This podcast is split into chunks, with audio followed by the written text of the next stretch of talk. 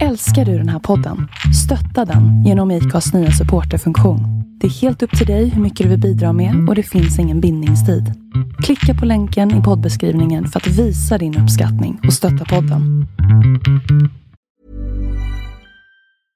Hiring for your small business? If you're not looking for professionals on LinkedIn, you're looking in the wrong place. That's like looking for your car keys in a fish tank. LinkedIn helps you hire professionals you can't find anywhere else, even those who aren't actively searching for a new job but might be open to the perfect role. In a given month, over 70% of LinkedIn users don't even visit other leading job sites. So start looking in the right place. With LinkedIn, you can hire professionals like a professional. Post your free job on linkedin.com slash people today. Since 2013, Bombas has donated over 100 million socks, underwear, and T-shirts to those facing homelessness if we counted those on air, this ad would last over 1,157 days. But if we counted the time it takes to make a donation possible, it would take just a few clicks. Because every time you make a purchase, Bombas donates an item to someone who needs it. Go to bombas.com slash ACAST and use code ACAST for 20% off your first purchase. That's bombas.com slash ACAST, code ACAST. Millions of people have lost weight with personalized plans from Noom like Evan, who can't stand salads and still lost 50 pounds. Salads, generally, for most people, are the easy button, right? For me, that wasn't an option. I never really was a salad guy. That's just not who I am. But Noom worked for me. Get your personalized plan today at Noom.com. Real Noom user compensated to provide their story. In four weeks, the typical Noom user can expect to lose one to two pounds per week. Individual results may vary. Hej och välkomna ska ni vara till ett nytt avsnitt utav Sveriges mest tongivande podcast Två låtar och en kändis. Som denna gång träffar tjejen som började simma och tog 16 SM-guld. Tjejen som avtjänade ett 14 månaders långt fängelsestraff. Tjejen som efter det började boxas och tog sex VM-titlar. Tjejen som blivit nominerad till Jerringpriset och hon är också tjejen som medverkat i Fångarna på fortet, Kompani Svan samt program som Hela kändis-Sverige bakar, Let's Dance och Mästarnas mästare.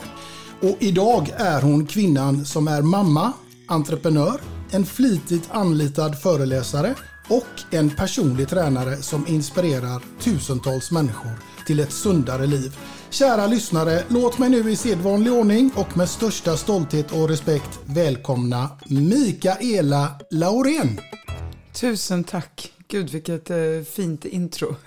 Känns nästan lite overkligt att höra det om sig själv. Liksom. Hon är med ganska mycket.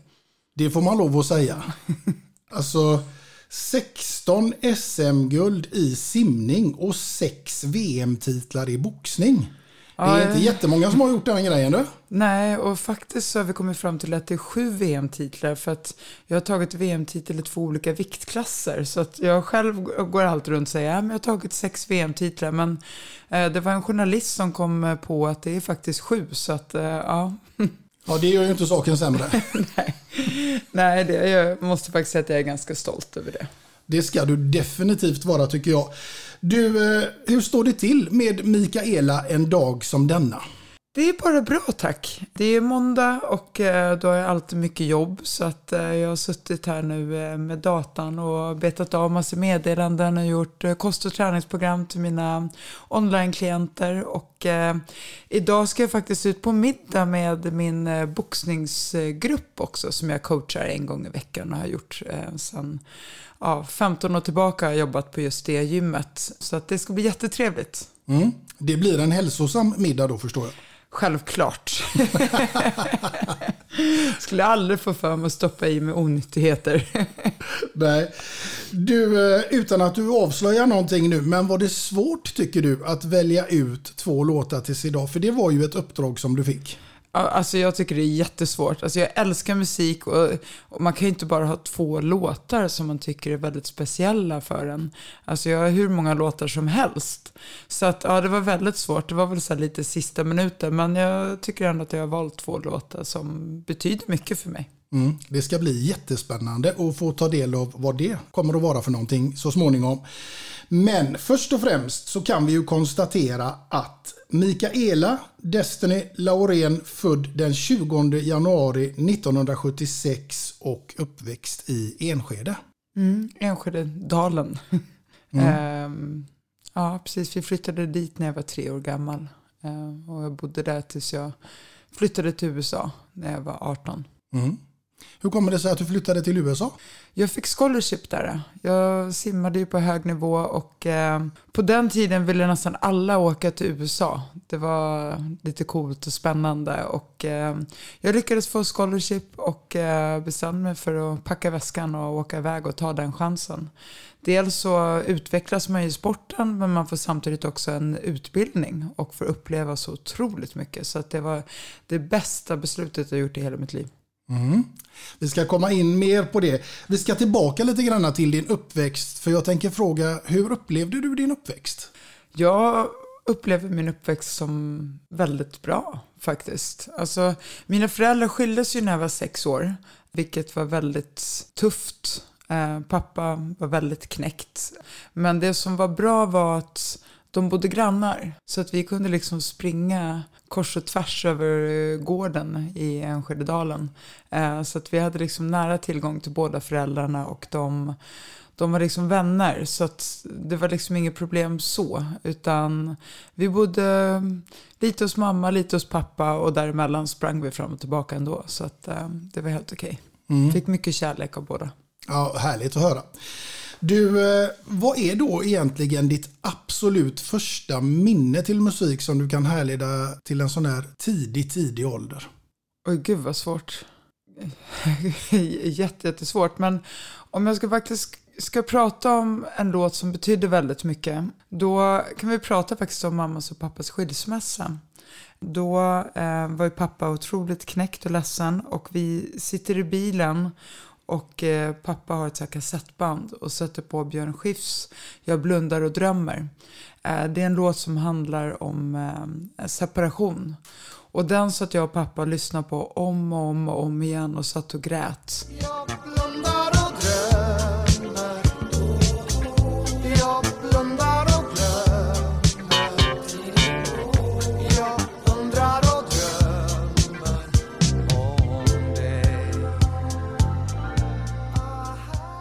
Jag kan fortfarande lyssna på den låten idag och börja gråta för att det är så mycket minnen som eh, kommer tillbaka. Eh, Björn Skifs betyder otroligt mycket och just den låten för mig pappa just då. Otroligt fin låt. Jag får sätta på den i bilen sen på vägen ja, hem. För den, den har jag missat med han. Ja, den måste du lyssna på. Jag älskar den. Ja. Även om den drar fram liksom lite tråkiga minnen men också väldigt fina minnen för att det var någonting som var speciellt för mig och pappa. Någonting som vi upplevde tillsammans. Mm. Och som ändå gjorde att vi liksom ja, tog oss igenom, eller vi tog oss, det var väl pappa som tog sig igenom skilsmässan. Jag var där som ett stöd för honom. Jag var liksom hans förstfödda. Jag var en tjej som tog väldigt mycket ansvar från tidig ålder. Men den låten i varje fall betyder otroligt mycket. Mm. Ja, men det kan jag ju förstå. Du, vad är då minnet när det kommer till den absolut allra första plattan som du köpte för egna pengar? Ja du, alltså vet, på den tiden då köpte man ju sådana här LP-singlar. Mm. Uh, och jag, jag kommer ihåg att jag köpte jättemånga sådana. Uh, jag ville ha liksom, ja, en hel um, back full höll jag på att säga. Nu kan inte jag komma ihåg just någon speciell sådär. Men det var väl liksom tidig hiphop. Kanske var typ så här Pump Up The Jam eller någonting sånt. kan ja. jag faktiskt tänka mig. Eller Milli Vanilli. Just det. Det var gamla favoriter.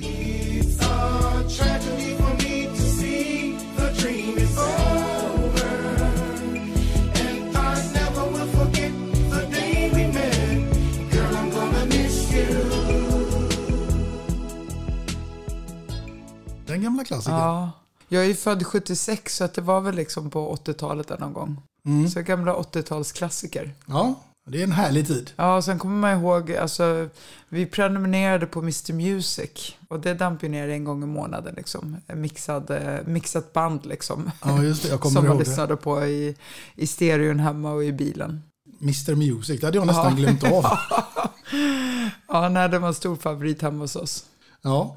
Du, du kom ju tidigt i kontakt med idrotten också under din uppväxt. För någonstans läste jag att du började simma som treåring och sen började du tävla i samma sport simning som sexåring. Ja, eh, väldigt tidigt. Jag kommer ju självklart inte ihåg själv när jag lärde mig simma, men det är någonting som jag får återberättat för mig eh, väldigt ofta. Min pappa träffade jag igår och han drog upp det senast igår faktiskt. Ah, det är helt otroligt. Du var bara tre år och vi stoppade i dig i vattnet och du lärde dig att simma direkt. Är det helt otroligt?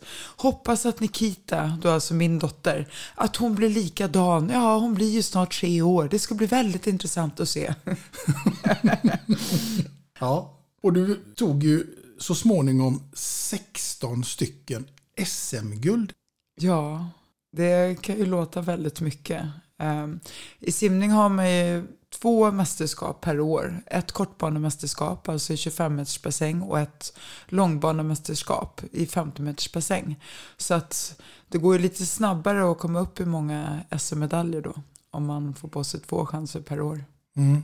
Och tar liksom både, både kortbana och långbana. Då har man minst två SM-guld per år. Men det var konkurrens i den sporten även på din tid? Ja, självklart var det det. Eh, men just i 200 fjärilsim så var jag ganska outstanding. Jag vann ju första SM-guldet redan som 15-åring. Och sen så vann jag det varje år tills jag slutade. Mm.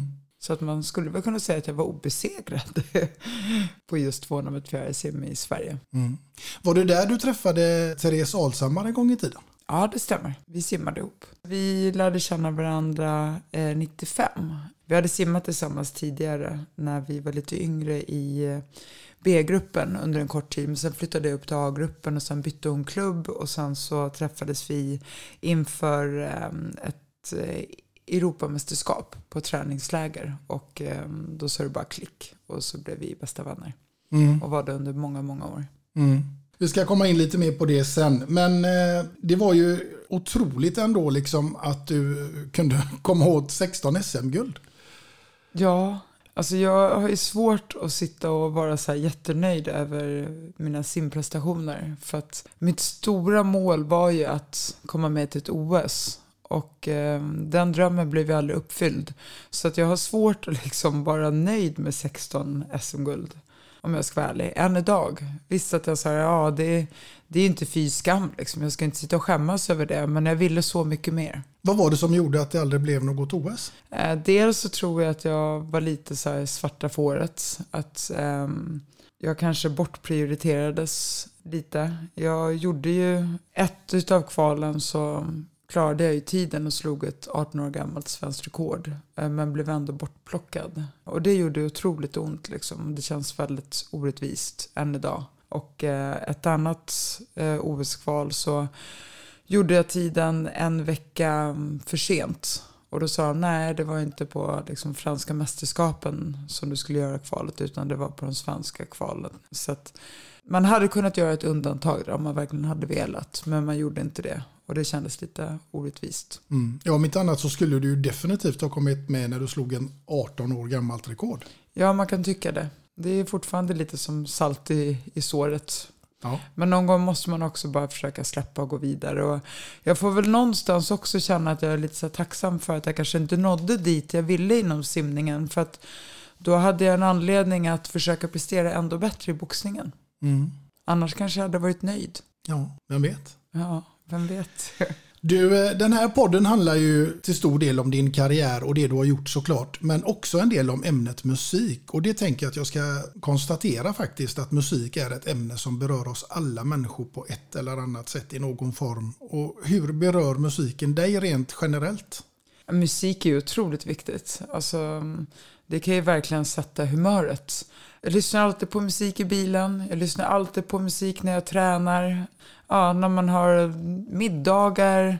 Alltså musik måste finnas i livet. Mm. Det, det, kan göra liksom att man orkar lite mer, eh, att man eh, blir glad, nostalgisk. Alltså det, det, finns så mycket med musiken, men man kan inte leva utan musik. Nej, jag håller med dig. Ja. Är texterna viktiga för dig? Ja, i, ibland. Ibland så tycker jag bara att det är viktigt att låten är bra. Eh, att det liksom är, mm, jag menar det är ju många gånger man kan lyssna på utländska låtar där man inte fattar ett jävla skit. eh, men man tycker att det är, liksom, det är en bra rytm och liksom bra flow i, i musiken. Att den gör en glad ändå. Mm. Så det tycker jag är det absolut viktigaste. Men vissa låtar är ju texten väldigt viktig. Har du haft stor glädje av musiken i samband med ditt eh, idrottsutövande, vare sig det har gällt simning eller boxning? Absolut. Alltså, i simningen så lyssnar man ju inte på musik när man tränar, för du är ju med huvudet under vattnet. Men man hade till exempel alltid inmarsch till finaler och då ofta fick man välja låt om man hade haft bästa tid eh, inför finalen. Eh, så det var många gånger som jag valde en låt som liksom fick mig att gå igång eh, under inmarschen upp till finalen. Men sen också men på gamla simmarfester, träningsläger, alltså då har man lyssnat väldigt mycket på musik och det får en liksom att må bra helt enkelt. Men inom boxningen så lyssnar jag ju på musik när jag tränar. Och det är otroligt viktigt för mig för att det gör att jag liksom får lite extra glöd, lite extra kämpa, liksom, eh, kämpaanda. Om man är trött och så sätter man på en riktigt grym låt, då orkar man alltid lite till. Man får lite energi Ja. där. Ja. Ja, men det kan vara både liksom bara om du är ute och löptränar, men just i träningslokalen, alltså när du kör boxningsronder, om du har på bra musik bakom, det, det gör att man orkar mer, tycker jag. ja, verkligen. Och sen är det också när du laddar. Ehm, det är ju också med simningen, man gick alltid runt med freestyle förr i tiden. Liksom, och lyssnade på bra musik och gick runt och liksom värmde upp och laddade och såg sig själv göra det här loppet framför sig tusen gånger om. Och då vill man ha bra musik som får en i stämning. Liksom, Där man känner att nu, eh, nu jävlar. Eh, och det är samma sak i, i boxningen. När jag värmer upp inför tävling och matcher, då har vi alltid med oss högtalare och kopplar upp liksom en spellista. Och så får man, kommer man in i bra stämning. Vi har ju en gemensam vän som har sjungit för dig på dina inmarscher i boxningen. Exakt. Dogge Doggelito. Ja, Eh, Latin Kings var ju alltså en, en grupp som eh, betydde otroligt mycket för mig när jag var yngre. Det var ju liksom, de var ju de som liksom fick in hiphop lite i Sverige känns som. eh, I begynnelsen. Eh, älskade deras musik. Och ehm, ja, det var det som fick mig att börja lyssna mycket på hiphop faktiskt. Och det, är- det är något som jag fortfarande gör idag. Och jag kan fortfarande sätta på gamla Latin Kings-låtar. Det är därför tjonarna kanske gittar med flum Försöker fixa business nere i centrum För arbetslösa och fattiga blir bara fler Men det gör inget, för jag älskar mitt kvarter Och jag är så otroligt eh, glad över att vara nära vän med Dogge idag. För att han är en fantastisk människa och var en stor inspiration. Och att han brukar sjunga in mig live inför matcher. Alltså det är, det är stort, det är magiskt, det är fantastiskt. Han är en riktigt fin vän som alltid har ställt upp för mig. Och får liksom mig glad och avslappnad och skapar stämning till publiken. Han är ju underbar.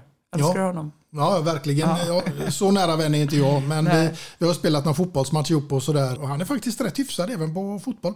Ja, han är duktig på det mesta. Han satte sig för liksom. Han älskar ju boxning också. Ja, det är en skön lirare. Ja. Hoppas att han kan vara med här i podden någon gång. ja, det hoppas jag också. Det skulle vara strålande. Ja. Du, eh, men så småningom, Mikaela, så är det ju så att du slutar med simningen. Hur kom det sig att du slutade med den? Jag hade gjort fyra OS-försök. Jag var 28 år gammal och kände att jag orkar inte fyra år till. Och ta ett till SM-guld, det var liksom inte, inte lockande eller intressant. Jag hade ju redan tagit 16 SM-guld. Jag tjänade inga pengar på simningen. Och då kände jag att nej, nu måste jag gå vidare med livet. Liksom. Det är lika bra att kasta in badmössan. Eh, Så jag eh, slutade vid 28 års ålder. Och det är ju inte ungt. Då hade ändå tävlat simning i 22 år. Och kände att jag, liksom, jag visste att jag kanske skulle kunna komma med på ett OS. Men har man gjort fyra försök och satsa fyra år till och kanske få ännu en besvikelse. Det var liksom inte riktigt aktuellt. Nej. Det blev ju en annan typ av besvikelse om vi nu ska lyfta upp det. För det blev ju en fängelsedom på 14 månader efter din avslutade simkarriär.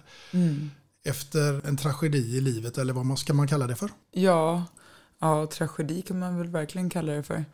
Jag har ju släppt en bok eh, där jag liksom har berättat om det här lite mer ingående nu. Som heter? Nere för räkning. Eh, och eh, jag vill inte bli långrandig här utan man får gärna, gärna köpa boken och läsa den eller lyssna på boken.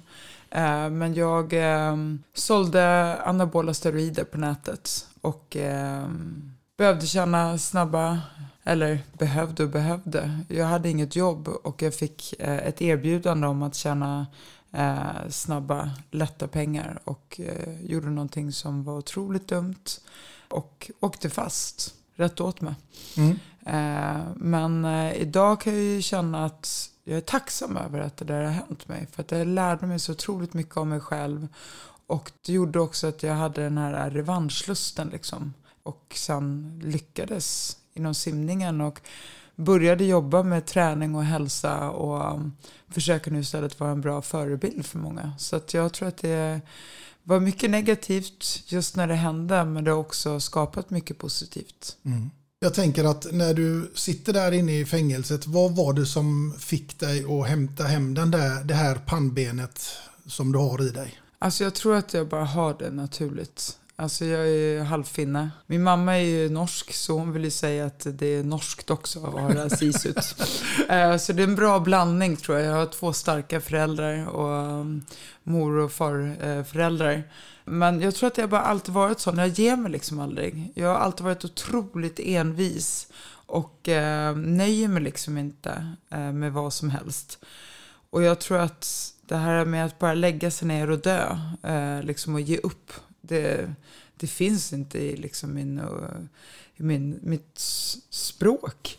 Och jag tror jag har lärt mig mycket också från själva simningen att om man har motgång, det är bara liksom sätta sig ner och tänka så här, vad gjorde jag fel, vad kan jag göra bättre, gör om, gör rätt.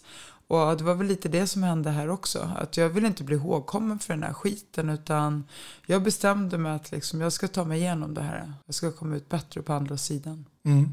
Men var det där inne under fängelsetiden som du bestämde dig för att när du kommer ut så ska jag börja med boxning? Alltså jag hade börjat med boxning lite smått precis innan. Jag la ju av med simningen och så hittade jag en eh, boxningsklubb, BK Dalen. Eh, den finns tyvärr inte kvar längre men det är ju området jag är uppvuxen. Och så började jag med motionsboxning och blev helt förälskad i sporten. Och jag hann tyvärr bara hålla på i några månader med boxningen och sen åkte jag ju fast. Men jag kunde liksom inte släppa den sporten för att det var, det var som en nyförälskelse och jag kände ganska, ganska tidigt att jag hade talang för den här sporten. Och på något sätt så kände jag att jag inte var färdig som idrottare heller.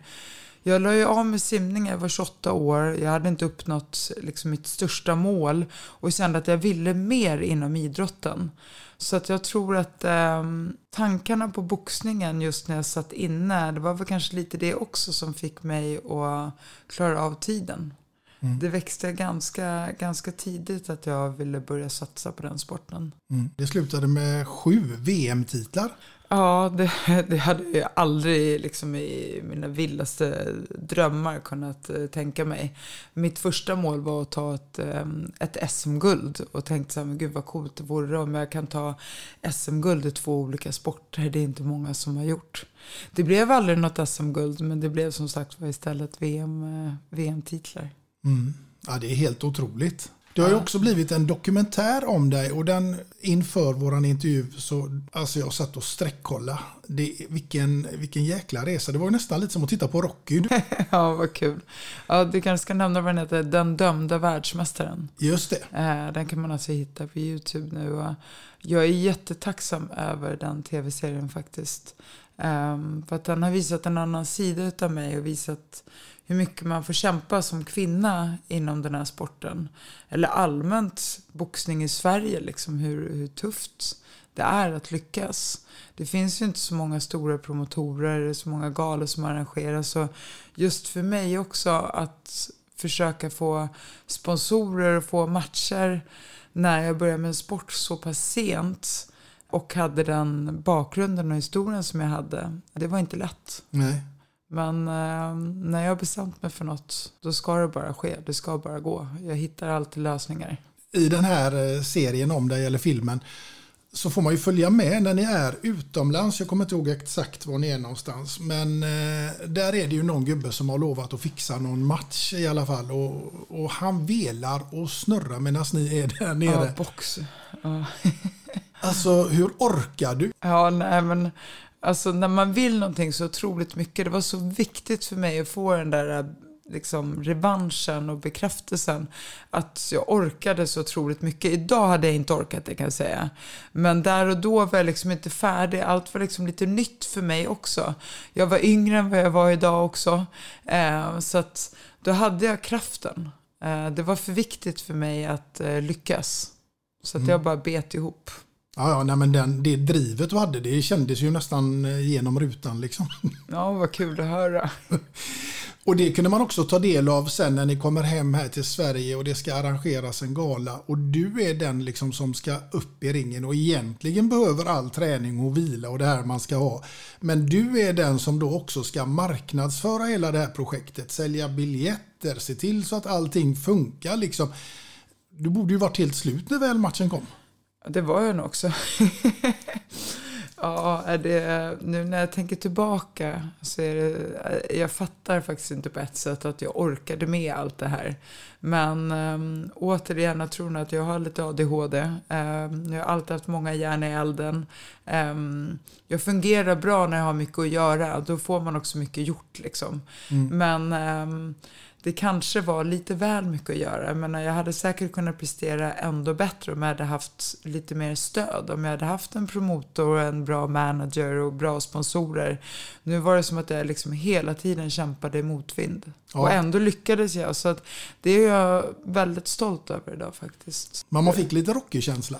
Ja, Rocky är världens bästa film också. Hade vi pratat filmer så hade jag nog valt Rocky. ja, eller den här med Clint Eastwood, eh, Million Dollar Baby. Ja, Million Dollar Baby. Den är också helt fantastisk. Den är sjukt bra. Alla, alla boxningsfilmer är bra. Ja, men den är, det är väldigt sorgligt slut på den. Ja, det, det kan jag hålla med om. Eh, men det är en otroligt fin film. Mm, verkligen. Men jag tänker på boxning. Den har ju alltid liksom varit sådär, eh, haft lite smutsigt rykte. Ja, nej men det så är det väl tyvärr i, i den sporten. Det är svårt att hitta promotorer liksom, eh, som verkligen kämpar för din skull och inte bara vill blåsa dig på pengar. Liksom.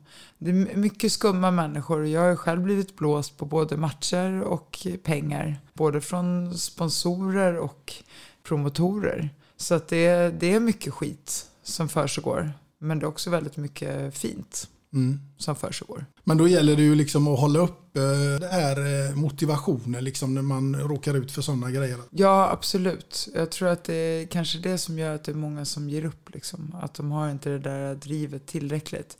Du måste ha ett hjärta liksom. Inte bara för att kunna liksom kliva upp om du blir nedslagen i ringen utan du måste också ha ett hjärta att våga kämpa på när, du liksom inte, när inte så mycket händer. När du inte har medvind. Mm. Det tog ju till år 2014 om jag inte missminner mig innan du fick en inbjudan till eh, Idrottsgalan. Ja, precis. Det var när jag hade vunnit eh, WBC-titeln, alltså VM-titeln. Ja.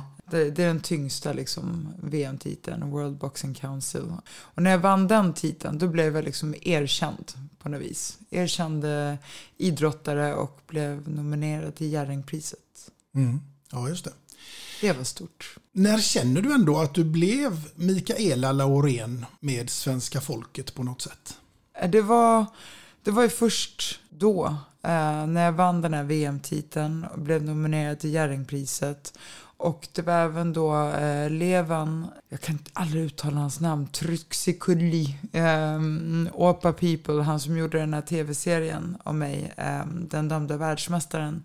När den sen sändes eh, våren eh, 2015, då tror jag att folk fick upp ögonen för mig och liksom, ja, lärde känna mig på ett annat sätt och förstod hur mycket jag verkligen kämpade och slet. Mm.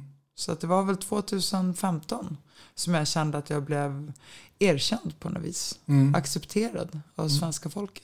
För att annars tänker jag att det var ett jädra mediadrev kring dig just det där med fängelset och det här. Då, det var ju varenda dag det var på löpsedeln mer ja, eller mindre. det kändes som en riktig häxjakt faktiskt. Ja. Um, och det togs ju alltid upp liksom. Mm. Jag fick ju lära mig att leva med det. Det var väldigt jobbigt i början liksom. Och sen så försökte jag äga det istället. Och se det som någonting positivt. Att jag fick i varje fall rubriker. Och tack vare det så visste folk vem jag var.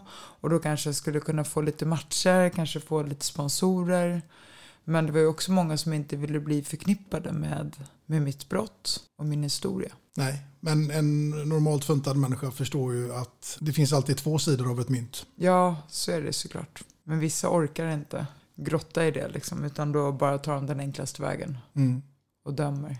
Men det är ju ändå så att du har ju avtjänat ditt straff och kommit ut och gjort eh, fantastiska prestationer eh, i många sammanhang efter det och det är väl dem man ska titta på. Sen har du ju innan också givetvis med simningen där. Men det är ju otroligt eh, mycket du har gjort. Tack så mycket. Ja, nej men det är ofta så att det är så lätt att döma en människa för ett misstag. Mm. Vi är ju snabba på att risa människor här eh, istället för att rosa. Det är ju alltid lättare. Ja, nej men det är ju som en, en själv. Man vet ju liksom om man får tio, tio bra kommentarer och en dålig, då fastnar man på det negativa, tyvärr. Eller jag har ju bättre själv, eh, självkänsla idag, absolut. Jag skulle, jag skulle inte ta lika hårt på det idag, absolut inte. Men jag skulle ändå reta mig och bli lite irriterad och liksom fastna lite på den där negativa ändå. Du skulle det? Ja. Ja, det sitter Det- kvar ja, nation där. Ja, det, det kommer nog vara väldigt svårt att släppa liksom. Och bara helt liksom tycka att man själv är en bra person och liksom, ja. Jag har nog inte riktigt liksom 100% bra självkänsla än. Jag jobbar på det fortfarande. Mm. Det är det nog många som borde göra. Ja, tyvärr ser det ut så i dagens samhälle att det är många som går runt och liksom, ja, men trycker ner sig själva. Liksom. Men det är inte så konstigt för det, vi blir ju ständigt påminda om hur vi ska vara och hur vi ska se ut och vi ska äta och allt liksom. Ja, tragiskt Mm. hur det är. Men du, nu ska vi ta oss till ett litet roligare scenario Mikaela. För nu är det nämligen så att det har blivit dags för ditt första låtval som jag är så nyfiken på vad det skulle kunna vara och med vem och såklart inte minst varför. Ja, eh, vi har ju pratat här tidigare om eh, Dogge, Doggerito, Ja. eh, nära vän. Och eh, jag har faktiskt eh, beslutat mig för att välja eh, Borta i tankar eh, med Latin Kings. Och jag tror den låten är från typ 1996 eller någonting. Och um, det var väl runt den tiden jag började lyssna väldigt mycket på hiphop. Och um, den låten, alltså jag älskar den låten. Jag älskar texten, jag älskar liksom beaten. Och eh, han sjunger lite om så här förorten, om, eh, om lite hur man tänker. Eh, jag kan bara liksom, jag, jag älskar texten, jag älskar låten, jag älskar Dogge och Latin Kings. Så att, ja, men jag har valt den låten.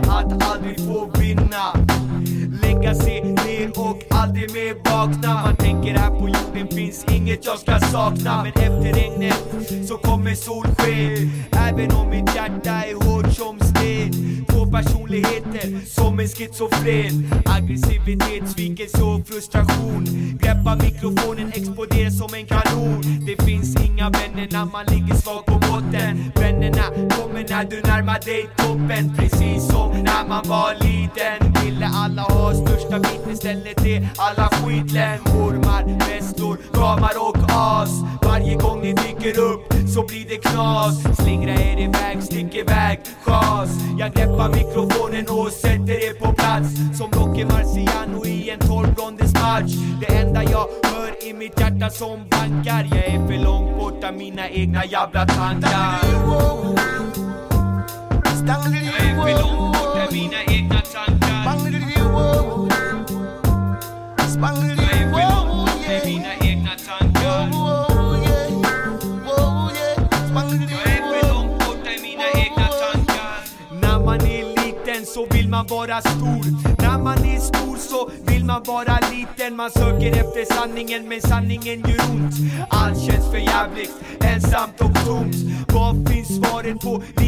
Livets frågor? Tankarna har bara strömmat som vågor. Den här går tillbaks när jag var 13 år. Hungrig som ett lejon som slickar sina sår Man försökte ta sig upp men ingen sträckte fram handen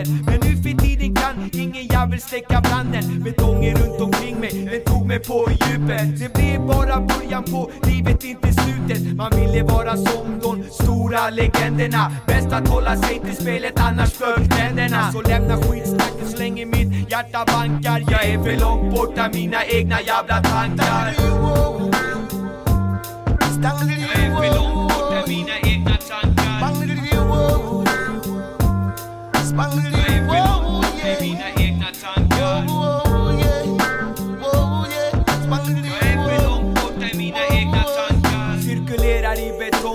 Allting en gång startat Tänker på minnena som jag brukar hata. Hur man alltid strävar efter lycka och elegans.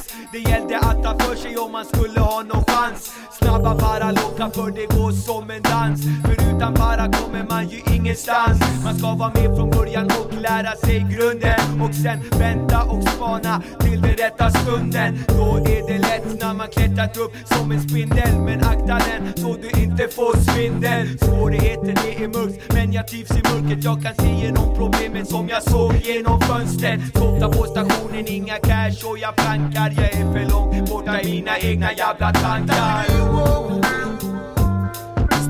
är för långt borta i mina egna tankar.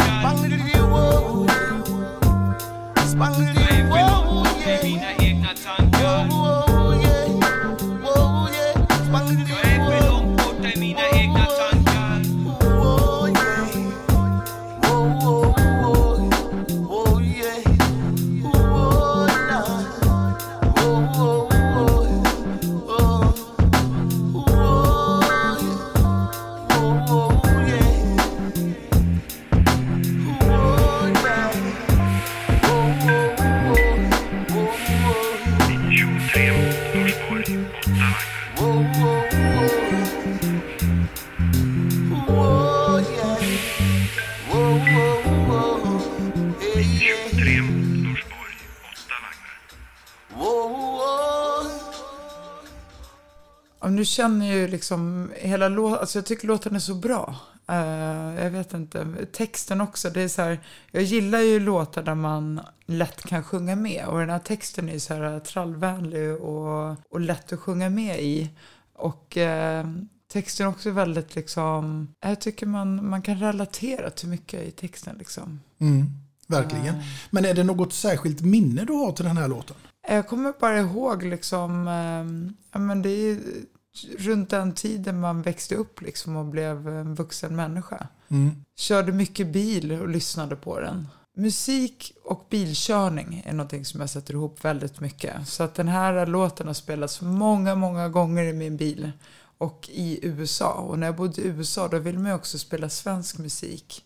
Man kände sig liksom hemma där borta på ett annat sätt då. Så att jag, jag tänker mycket på hur jag körde min Buick i USA och lyssnade på Latin Kings. Mm, nedkabbat. Ja, nej, jag hade ingen cab då. I Sverige har jag nästan bara haft cabbar. Men där borta så var det väldigt mycket kallt på vintern. Eh, Men i Sverige har jag haft eh, fyra olika cabbar faktiskt. Bilar är något som ligger dig varmt om hjärtat, förutom Ja. Dogge. Ja, jag älskar bilar så alltså, jag, jag har haft bil så länge jag kan minnas och kör väldigt mycket. Jag är väldigt bilburen. och nästan aldrig kommunalt. Eh, Och nu är ju Bolt och Uber så billigt också så att istället för att åka kommunalt så tar man en Bolt eller Uber om jag inte ska köra själv. Känner du igen det här att när man sitter i bilen och så kör man en spellista och helt plötsligt så kommer en sån här låt som man gillar extra mycket så blir det gärna att man trampar till lite på gasen. Ja, det kan jag hålla med om faktiskt. ja, men ibland kan jag känna att jag vill bara hoppa in i bilen och sätta mig och köra runt och lyssna på musik vrålhögt i bilen. Alltså det finns ingen bättre känsla. Jag älskar ju att köra bil. Alltså det har jag alltid gjort. Jag är alltid den som kör. Min man får inte ens köra min bil. Utan det är jag som ska köra. Och så har jag alltid varit. Även när det kommer till vänner. Så är jag den som alltid haft bil och den som alltid kör. Och eh, musik hör ju till bilkörandet liksom. Ja, verkligen. Det är otroligt viktigt. Ja, jag håller med dig till 100 procent. Du, eh, vi ska fortsätta i musikens tecken tänker jag, men också lite grann i Mikaelas eh, fantasi. Därför att nu ska du få gå in i det här scenariot när du ska befinna dig på en öde ö i ett helt år. Och du får bara ta med dig en enda CD-platta till den här öde ön, Oj. vad blir det? Eh, då skulle jag nog... Jag bara, Mr Music. Nej, det var ju blandmusik. Nej, nej, jag skulle nog ta med mig Tupac, uh, All Eyes On Me.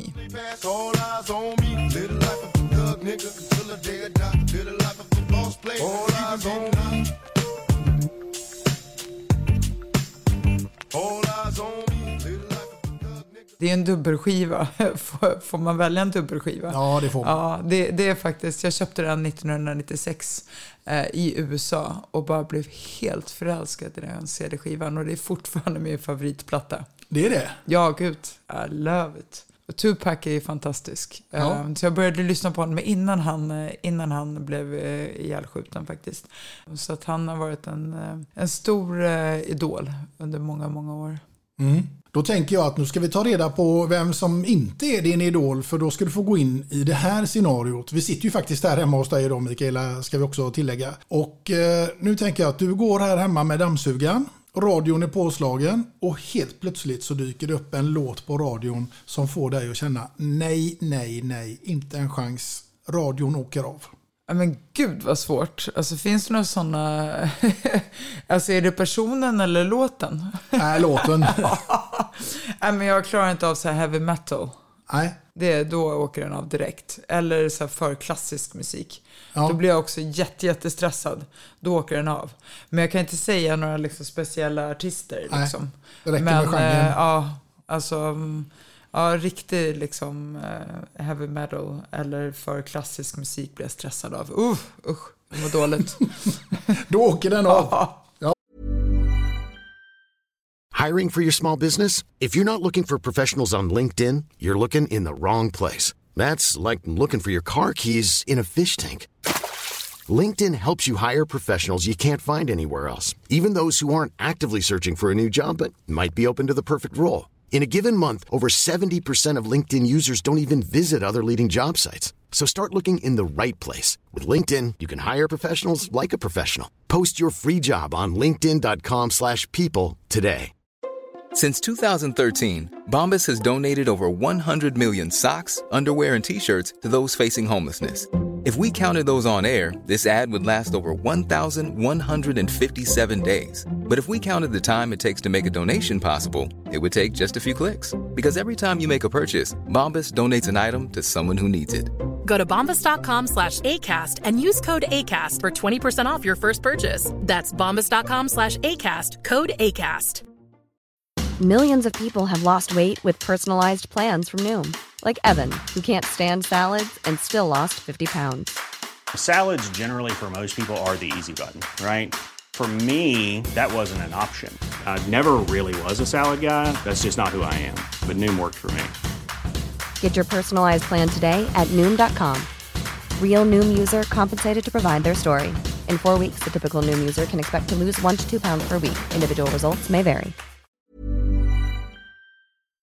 Men någonting som inte har med vad du skulle stänga av att göra utan snarare vem du skulle bjuda. För att nu ska du ha en middagsgäst här hemma vid bordet som vi sitter nu. Och det är bara fantasin som sätter gränserna. Du får ha precis vilken gäst du vill, död eller levande. Jag vill veta vad du hade bjudit den här gästen på till middag. Och jag vill också veta vilken låt som hade fått ligga där i bakgrunden till den här fantastiska middagen. Men gud vilken jobbig fråga. Jag borde ha lyssnat mer på din podd. Ehm, gud vilken svår fråga. Eh, om det är någon speciell eh, gäst. Alltså det är lite så här klyschigt. Men självklart så skulle jag vilja träffa Muhammad Ali. Alltså han är ju en stor eh, legend. Självklart. Och han, han lever ju inte längre. Så nu finns inte chansen. Jag har träffat hans dotter. Men inte han. Eh, och det är någonting som jag verkligen önskar att jag hade fått göra när han levde. Och någonting som jag är väldigt ledsen över. Jag varit ju nominerad till OS i Atlanta eh, 96. Och då var jag en fackelbärare.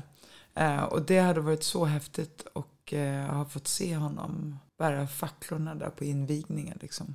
Men ja, nej, Muhammad Ali, eh, han hade jag bjudit in på middag. Väldigt nyfiken på honom, tyckte han var otroligt cool. Eh, och var en fantastisk boxare. Vad var den första frågan du hade ställt till Muhammad Ali?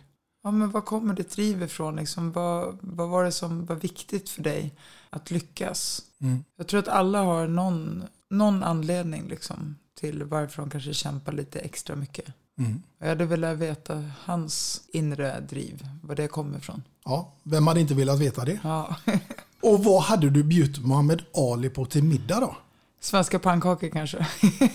Ja, Ja, men jag tror att ehm, det måste ju vara någonting som jag ändå kan laga. Eh, eller kanske um, Flygande Jakob eller någonting. ja, Älskar Flygande Jakob. Det är gott. ja. Är det din man- paradrätt? Ja, då har man även liksom det här söta med bananer och ananas och så är det salta med jordnötter och så är det lite protein. Och, ja, nej gud vad gott. Ja, det blev jag sugen på nu. Ja, han, hade, han, han hade fått Flygande Jakob. Och så kanske svenska pannkakor till efterrätt. Ja, Eller hur? det hade han gillat. Och så lite toast skagen till förrätt. Ja. Ja, gud. Vilken pangmiddag va? Ja, och nu är man ju nyfiken på vilken låt som hade fått ligga där i bakgrunden till Muhammad Ali, Mikaela Laurén och en flygande Jakob. Ja, gud vad svårt. Eh, musik, alltså hade man bara kunnat spela lite så här eh, chill R&B i bakgrunden. Eh, om det är någon speciell låt vet jag inte. Jag tycker inte att musiken skulle ta liksom överhand över det här mötet utan det ska bara spelas lite lugnt och fint och lite mysigt i bakgrunden. Men lite R&B hade spelats. Kanske Erik Gadd.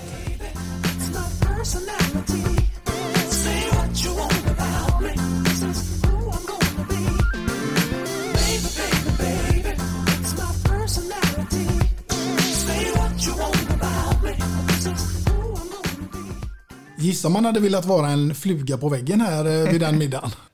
Ja, gud. Uh, vad tråkigt att inte det här kommer ske.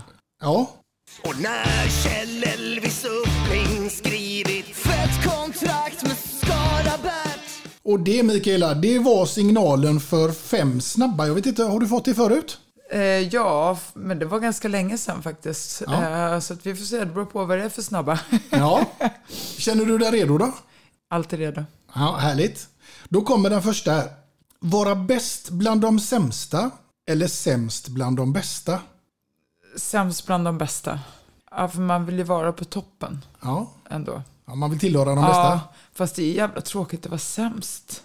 Um, Man gud, kan ju det, där, det var en jättesvår fråga. Eh, alltså, men jag tror ändå så här, skulle man vara bäst bland de sämsta Ja, visst det är kul att, att kanske vinna och vara bäst, men det är ändå inte liksom, du är inte i toppen då. Nej. Ja, nej, jag väljer nog sämst bland de bästa, för då är jag ändå närmare att bli bäst. Låter klokt. Då tar vi tvåan här eh, som lyder ett år utan träning eller tre månader utan bad och dusch. Tre månader utan bad och dusch. Men gud vad hemskt om man tränar då också varje dag. Ja. Den här kommer nog bli ännu värre tror jag. Surströmming eller levergryta till middag varje dag i en vecka. Uff, usch. Ehm, jag skulle nog ta levergryta. Levergrytan. Ja, och så bara hålla för näsan eh, och bara svälja. Ja. Fråga fyra lyder en vecka med Leif och Billy eller en vecka med Ola, Conny och Morgan i Ullared. Eh, Leif och Billy. Leif och Billy? Ja. Ja, då hade du fått det roligt. ja, det tror jag. 100 procent. Ja. Du, den femte och sista lyder av lite mer allvarligare karaktär så här. Kunna se in i framtiden eller kunna ändra i det förflutna. Kunna se in i framtiden. Mhm. Men nej, jag vill in- inget utav det. Nej, men nu måste Alltså, du välja ja. Ehm, ja, men, ja, men ändra i det förflutna då. Även om jag tycker att man lär liksom utav sina misstag. Det som har hänt har hänt liksom. Eh, Man får bara försöka lära sig att acceptera det. Men det är också inte så roligt att se in i framtiden. Nej. Jag vill inget utav det, men, men jag skulle nog välja att göra om någonting. Mm. Göra om, gör rätt. Ja, det hade jag också gjort faktiskt. Ja, nej, men det var väl eh, fem snabba svar ändå tycker jag. Det klarar du bra. Hyfsat snabba i varje fall. Ja, jo, men det tycker jag. Det var bra frågor, de var svåra. Och vi ska se om de här blir så mycket lättare. För vi ska nu ta oss ifrån siffran 5 till antalet sju. Men då är det inte frågor utan då är det karaktärer och då pratar jag om Snövit och de sju dvärgarna. Och där finns ju sju stycken karaktärer. Kloker, Toker, Trötter, Bötter, Glader, Blyger och Prosit. Och din uppgift här nu Mikaela, den blir att placera ut människor du känner, har träffat eller mött under din karriär under de här karaktärerna. Och då tänker jag ju fråga dig, vem av alla skulle du ge epitetet kloker? Um, det skulle nog vara uh, Mian, en uh, nära vän till mig. Kallar henne för mamma Mian, Maria Hedbeck. Um, äh, smart tjej. Mm. Och har hjälpt mig mycket i mitt liv. Ja, Mian får bli kloker. Ja. ja. Du, då tar vi oss ifrån Mian och kloker till dess raka motsats och det blir ju toker. Mm. Åh oh, gud, får man sätta sig själv där? ja, om du vill. Jag har inte så många liksom, sådana vänner faktiskt. Som är lite tokiga. Jag kanske skulle sätta min syrra där. Min ena syster, eh, Victoria Tollan. Ja. För att hon är rolig. Alltså hennes humor är fantastisk. Ja. Så att ja, så gör vi. Victoria, syster ja. Victoria får eh, bli toker. Ja. Ja. Då tar vi oss ifrån syster Victoria och toker till en trötter. En trötter? Um, ja, jag får kanske sätta min man där då. Han är väldigt morgontrött och ibland kan han också vara väldigt kvällstrött. och, och, när det kommer till att borra upp saker och ting på väggarna då känns han också väldigt trött. Ja. Uh, han jobbar som hantverkare så att han vill absolut inte komma hem och jobba uh, och borra upp saker. Uh, så att ja, det får väl vara min man då. det får bli din gubbe som får bli trötter. Ja. Ja, vi tar oss ifrån din gubbe och trötter till en butter. En butter? Eh, jag får väl välja kanske min, eh, min svärmor då. Hon är väldigt dålig förlorare. Ja. Eh, hon hatar att förlora, väldigt tävlingsmänniska. Eh, så ja, det, får bli, det får bli min svärmor Eva. ja, svärmor Eva får bli butter. Ja. Och tillägga så här då att när det handlar om eh, dålig förlorare alltså. Ja, mm. exakt. Du, vi tar oss ifrån eh, svärmor eh, och butter till dess raka motsats och det blir ju en glader. Ja, glader. Um, någon som alltid är glad. Ja, men jag kanske... När jag tänker på glader tänker jag på positivitet. Och då tänker jag på min kompis eh, Sussi Helin. Hon är alltid positiv. Aldrig negativ. Det är, liksom, det är bara fixa och dona och göra. Och liksom, jag är alltid glad. Så att, ja. Sussi får den. Ja. ja. Härligt. Då tar vi oss ifrån Sussi och Glader till en Blyger. En Blyger. Eh, hmm. Jag får väl kanske välja min dotter där just nu. Hon är väldigt, väldigt blyg. Hon är i en eh, sån ålder just nu där hon eh, är väldigt blyg i början och tyser väldigt mycket till mamma. Tills hon liksom har öppnat upp. Då är hon inte det minsta blyg. Men eh, just nu så är hon i ett blygstadie i början och träffar nya människor. Mm. Och vad heter din dotter? Nikita. Nikita. Nikita får bli en liten blyger här i familjen. Ja. ja. Du, då tar vi oss ifrån Nikita och Blyger till en Prosit. Då tar jag min mamma direkt. Hon är fan mig alltid förkyld. Aldrig träffat någon som har så mycket förkylningar. Nej. Och mamma heter? Kerstin. Kerstin. Kerstin får bli Prosit. Ja. Ja. Ja, men du, du, här, du hittar ju sju stycken eh, väldigt snabbt här tycker jag. Ja, men när man går till äh, vänner och familj så finns det ju alltid någon. Mm. Det, om man ja. letar så gör ja. det. Vi ska ta oss vidare här i musikens tecken faktiskt. Därför att nu Mikaela så är det så att det har blivit dags för ditt låtval nummer två. Som jag också är grymt nyfiken på vad det skulle kunna vara och med vem och såklart varför. Mm. Då har jag faktiskt valt uh, Love on the Brain med Rihanna. En otroligt vacker låt och den um, den valde jag och min man när vi gifte oss. Eh, som vi gjorde vår bröllopsdans till.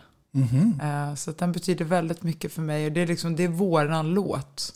Den brukar vi spela ihop ibland och bara sitta och pussas och kramas. Och den gör mig glad liksom. Och, och den får mig att tänka tillbaka till den lyckligaste dagen i mitt liv. Vår bröllopsdag.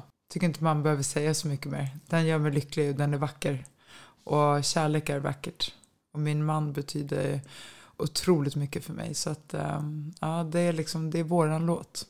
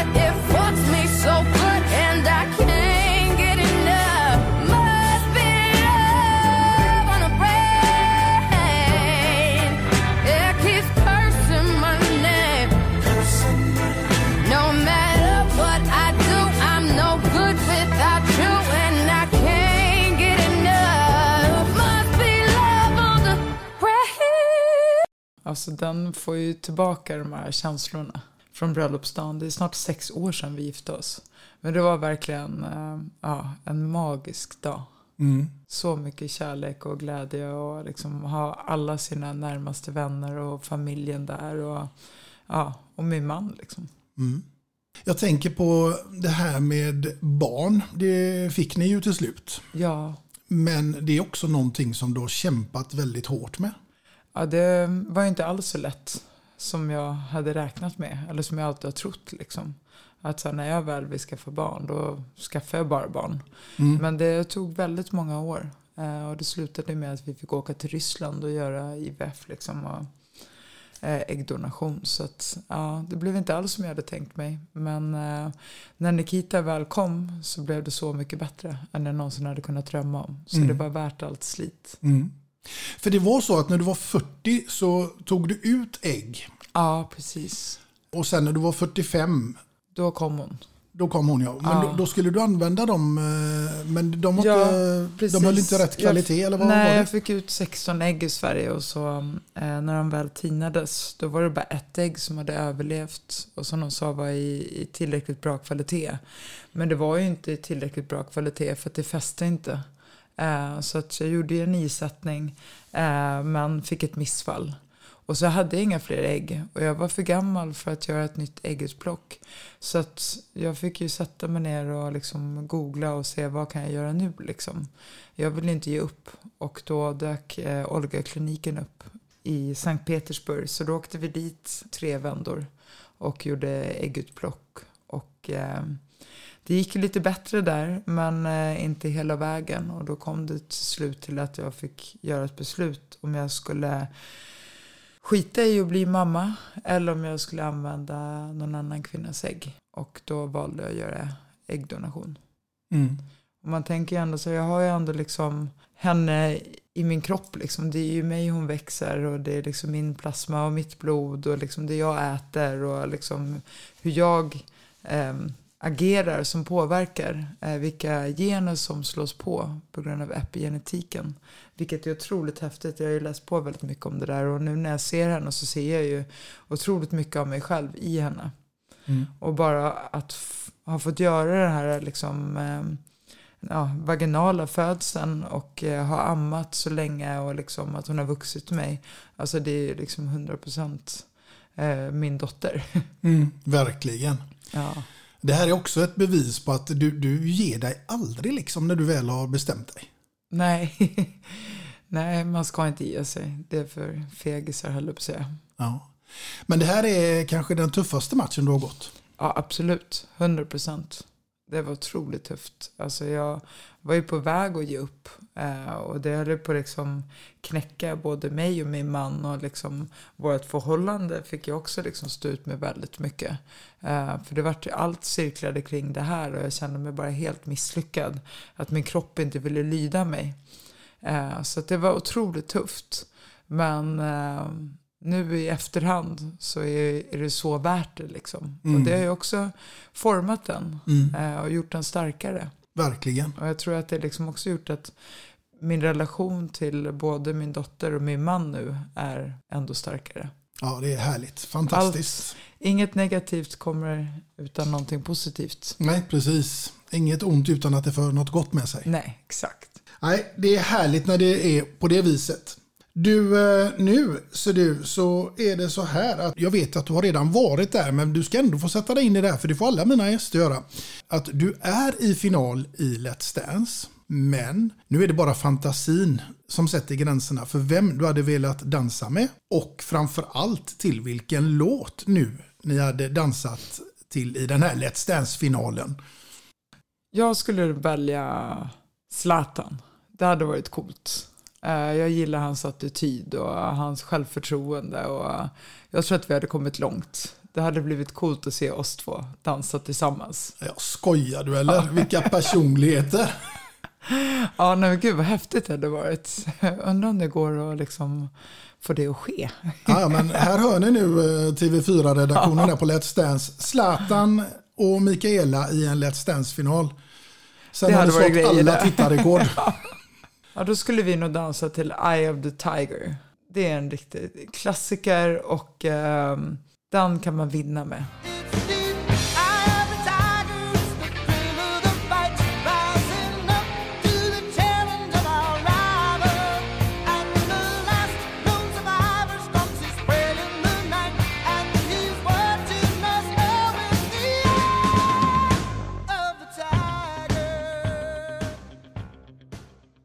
Jag tror den hade Absolut. passat oss. Ja, ja, ja. Det hade Frå- varit coolt. Frågan är om Tony Irving ens hade vågat bevittna den här dansen.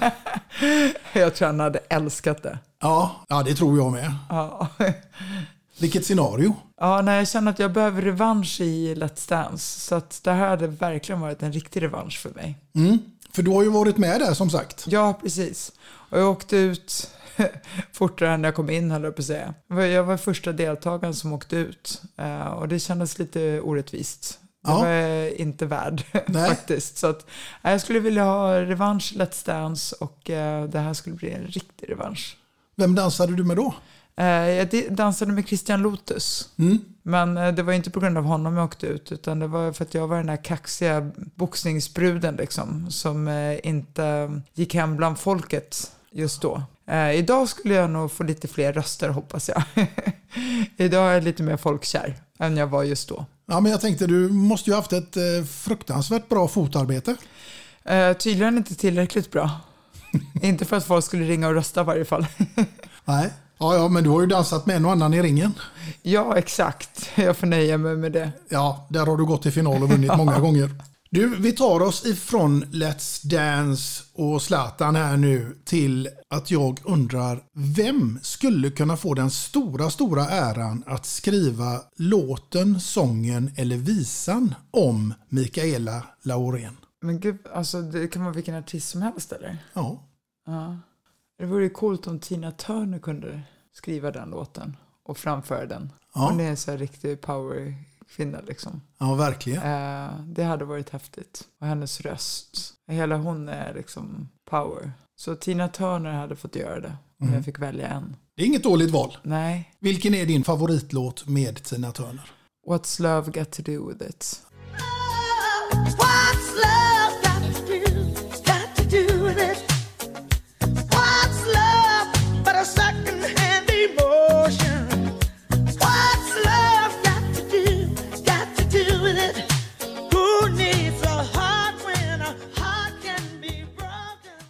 Simply the best. Såklart. Ja. Den måste man ju liksom nämna. Ja, ja, ja det är ju Tina Turner. Ja, Så det sjunger om det. ja verkligen. Du, eh, vi ska faktiskt ta oss in på ett litet mer allvarligare ämne när jag frågar dig om vad ordet livskvalitet betyder för Mikaela Laurén. Livskvalitet betyder att eh, ha tid att umgås med familj och vänner, eh, att kunna äta ute mycket och hinna träna och resa. Mm. Det är de viktigaste sakerna i mitt liv. Ja. Familj och vänner, resor, god mat och träning. Det är livskvalitet om man hinner med allt det. Mm. Och det gör du? Det gör jag. Ja. Väldigt mycket av allt. Ja. Jag tänker på det här med träning som du faktiskt jobbar med idag. Ja, Tycker du att det är någonting som gemene man borde bli generellt bättre på? absolut. Alltså jag märker ju själv om inte jag tränar hur dåligt psykiskt jag mår. Det kan ju förändra folks liv. Dels med övervikt och psykiskt mående. Alltså tränar man så mår man bättre. Både fysiskt och psykiskt. Jag behöver inte säga mer än så. Alltså det, träning måste alla göra. På mer eller mindre sätt. Liksom. Alla behöver inte bli elitidrottare men att röra på sig kontinuerligt är otroligt viktigt för det psykiska välmåendet. Mm. Man behöver inte ha ett gymkort. Man behöver absolut inte ha ett gymkort. Alltså det räcker att gå ut och promenera i friska luften eller ta på sig träningsskorna, gå ut och jogga, eh, ligga hemma och göra lite armhävningar och eh, benböj och svinga en kettlebell eller hoppa lite hopprep. Alltså det finns så mycket du kan göra utan att ha ett gymkort. Mm. Ja, verkligen. Jag har själv precis löst ett eh, gymkort. Och, men det är en självförtroendesfråga också. Nej, men jag tror att man ska skita i vad alla andra tycker och göra det för sin egen skull. Folk är så självupptagna på gymmet ändå. Man går liksom inte runt och tittar på andra människor utan alla är så upptagna av det de själva håller på med. Så jag tror att det mer ligger hos en själv. Att köp nya träningskläder, nya skor och liksom gå dit med, eh, I mean, if you look good you play good. Och kanske skaffa en PT i början. Någon som kan hjälpa dig eh, och visa vilken teknik du ska hålla. Eller en online coach som jag, som, så att du har ett program när du kommer dit så du vet ens vad du ska göra. Eller gå på grupppass där du har en instruktör och bara är en i mängden och inte behöver tänka själv. Utan du bara gör det de säger. Eh, Jag tror det bara ofta handlar om att ta första steget och ta sig dit.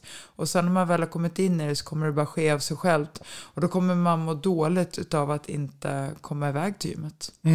Vad är det du gör idag med dina onlinekurser som du jobbar med? Alltså jag försöker göra program som de klarar av. Som är utformade liksom med vilket läge de är i idag. Eh, jag frågar hur många gånger i veckan de tror att de har möjlighet att träna och sen så bygger jag ihop övningar som de förhoppningsvis klarar av. Och gör de inte det så ändrar jag. Om de tycker att det är lite för långa pass eller det är lite för tufft, ja, men då minskar jag. Men det ska ju också vara att man ska få en utmaning. Man måste ju känna att man har tränat och rört på sig. Så att hellre att det är lite för tufft, men det ska också vara överkomligt. Känner de att det blir för mycket, jag vill ha en bra liksom, kontakt och relation till mina klienter så att de känner att de får det stödet de behöver. Och det tror jag är det absolut viktigaste. Att man hela tiden hör av sig tillbaka och frågar hur det går och eh, svarar på frågor och hjälper till om de vill ändra någonting. Pushar, finns där. Hur länge har du hållit på med det här nu? Alltså jag har ju varit personlig tränare i över 15 år. Eh, Men jag har hållit på med online coachning i över tre år. Så att ehm, nu idag gör jag både och. Jag, menar, jag är både gruppinstruktör och kör eh, personlig träning på gymmet live med folk. Och jag kör online-program till klienter. Så att ja, jag jobbar med träning på alla möjliga sätt och vis. Men jag vill gå över lite mer på bara online coachning. För då hinner man hjälpa så många fler liksom på mindre tid och jag behöver inte fysiskt ta mig någonstans. Smart. Du, vad är då ditt absolut bästa tips till folket där ute nu när det gäller träning och hälsa? Allt är bättre än inget. Att, tänk inte att du måste träna i en och en halv timme för att det ska räknas. Utan hellre att du gör något än ingenting. Och sen kan man utöka efter det. Och sätt dig ner och skriv ner i kalendern vilka dagar och vilka tider du vill träna. För att då blir det som ett avtalat möte med dig själv. Annars är det så här, ja men jag ska träna den här veckan. Men om du inte har bestämt när och var och hur, då är det jättesvårt att få det att ske. Så att eh, sätt dig ner och gör en planering. Låter klokt. Det var ett bra tips till våra lyssnare där ute tycker jag. Det ska jag ta till mig själv också faktiskt, för det har jag inte gjort. Ja, vad bra. Ja, men det är som att ha ett mål också. Man måste skriva ner målet och man ska dela med sig av målet. Annars är det inte ett riktigt mål. Det är någonting som jag har lärt mig från simningen. Liksom. Sant. Du, när det gäller framtiden och Mikaela Laurén, har vi något roligt där eh, som kommer att hända? Ja, tror eller ej, men jag ska faktiskt göra en comeback i boxningsringen. Eh, folk kanske tycker att jag är galen, men för mig är det viktigt att visa att det går faktiskt, fastän man är 48 bast, som jag precis har blivit, och eh, mamma, att man kan faktiskt fortfarande. Eh, åldern är bara en siffra. Eh, jag känner mig i grym form, jag tycker fortfarande det är roligt. Jag har saknat den här utmaningen. Och eh, ja, den 24 februari får ni se mig hoppa in i ringen i Köpenhamn på en gala. Och det kommer gå att eh, följa på um, streaming. Pluto tror jag det är som kommer sända det. Eller så kan man köpa en biljett och åka till Köpenhamn. Ja, det är bara att, ta tåget, bara ta tåget över. Jag kommer behöva support. Så det känns spännande eh, och samtidigt lite läskigt men också skitkul att få göra den här comebacken. Visa min dotter att ingenting är omöjligt. Åh herregud, och det här avslöjar du i podden Två låtar och en kändis. Ja, tänka sig. Det har varit precis klart så nu håller jag på att liksom göra alla de här hjärnröntgen och synundersökning och neurotester och ja, allt möjligt för att se att jag verkligen är fullt frisk och eh, fit to fight. Så att, eh, jag hoppas att det, allt står rätt till. Men det känns bra. Jag känner mig stark. Vem ska jag- du möta här nu då? Eh, Det är inte riktigt klart än, eh, nu när vi spelar in det här. Eh, Men när det släpps så får ni nog gå in och googla. Då kommer det nog ha kommit ut. Men det är första, första matchen. Jag har inte gått match på tre och ett halvt år. Så det här är liksom för att komma tillbaka in i ringen. Jag ska inte möta någon världsmästare. Utan måste hitta ett lämpligt motstånd. Jag menar, jag är som sagt bara 48 år. Men det kommer bli åtta ronders match. Vilket är ganska mycket ändå. Så det kommer bli en ganska tuff utmaning. Men jag gillar utmaningar. Det vet ni Ja, vid det här det- laget. Du, vilken eh, viktklass ska du gå in i då? Det konstiga är att jag eh, har ju gått ner i vikt sen jag fick barn. De flesta går ju upp i vikt och har svårt att gå ner sina extra mammakilon. Eh, jag istället rasade i vikt när jag ammade.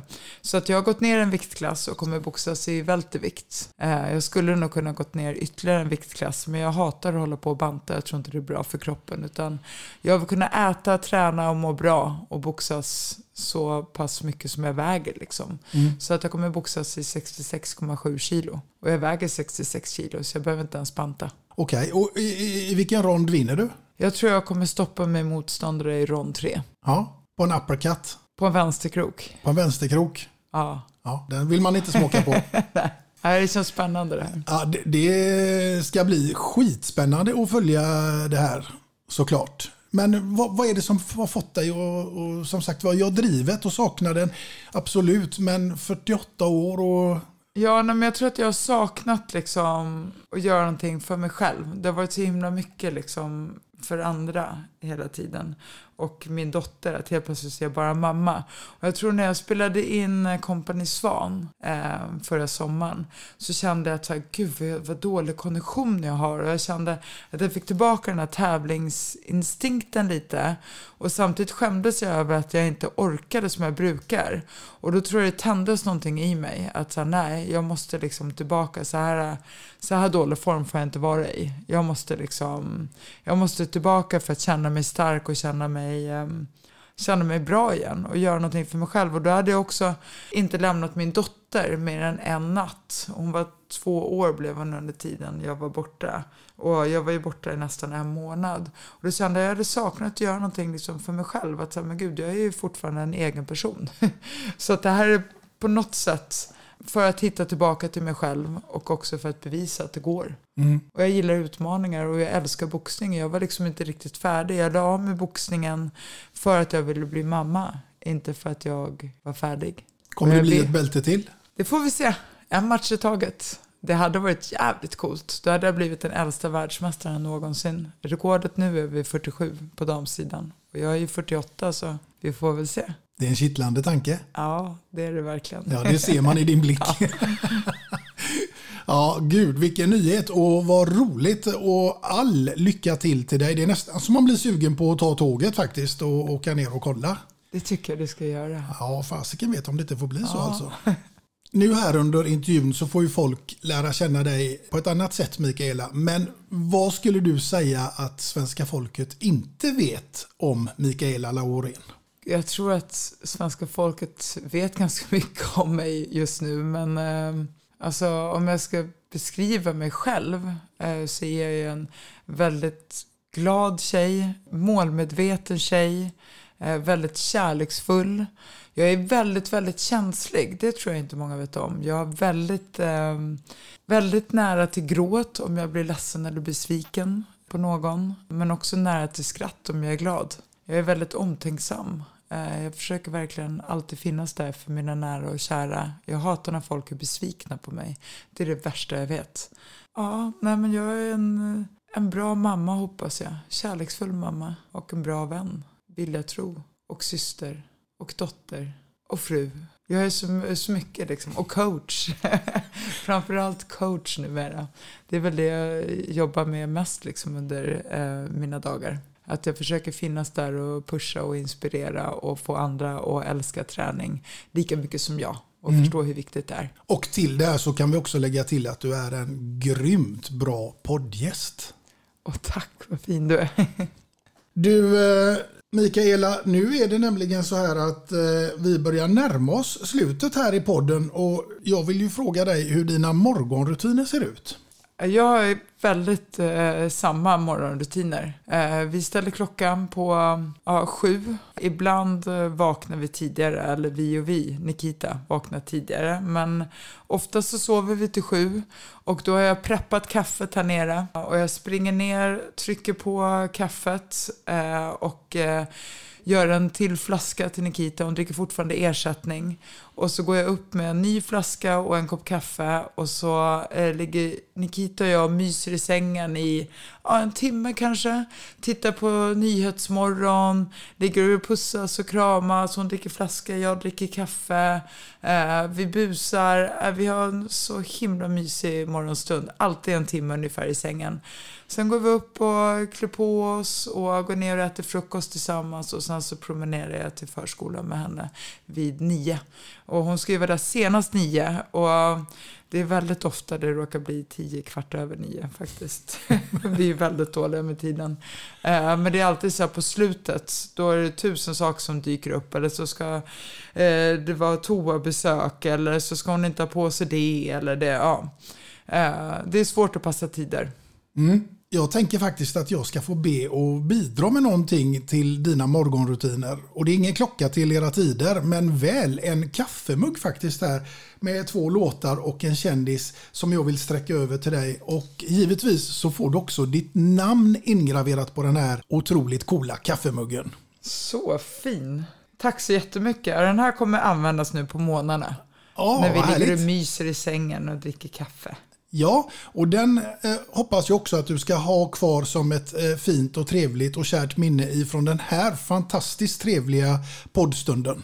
Ja, men tusen tack för att du tog dig tid att komma hit. Ja, det har varit en stor, stor ära att få ha med dig här som gäst och väldigt intressant att lyssna på alla dina erfarenheter och tankar. Tack så mycket. Och till er kära lyssnare så säger jag ju självklart att ni får eh, hänga med på nästa avsnitt också och vem som sitter framför mig då. Det återstår ännu att se. Men tills dess får ni ha det så gott där ute allihopa. Hej då! Hej då.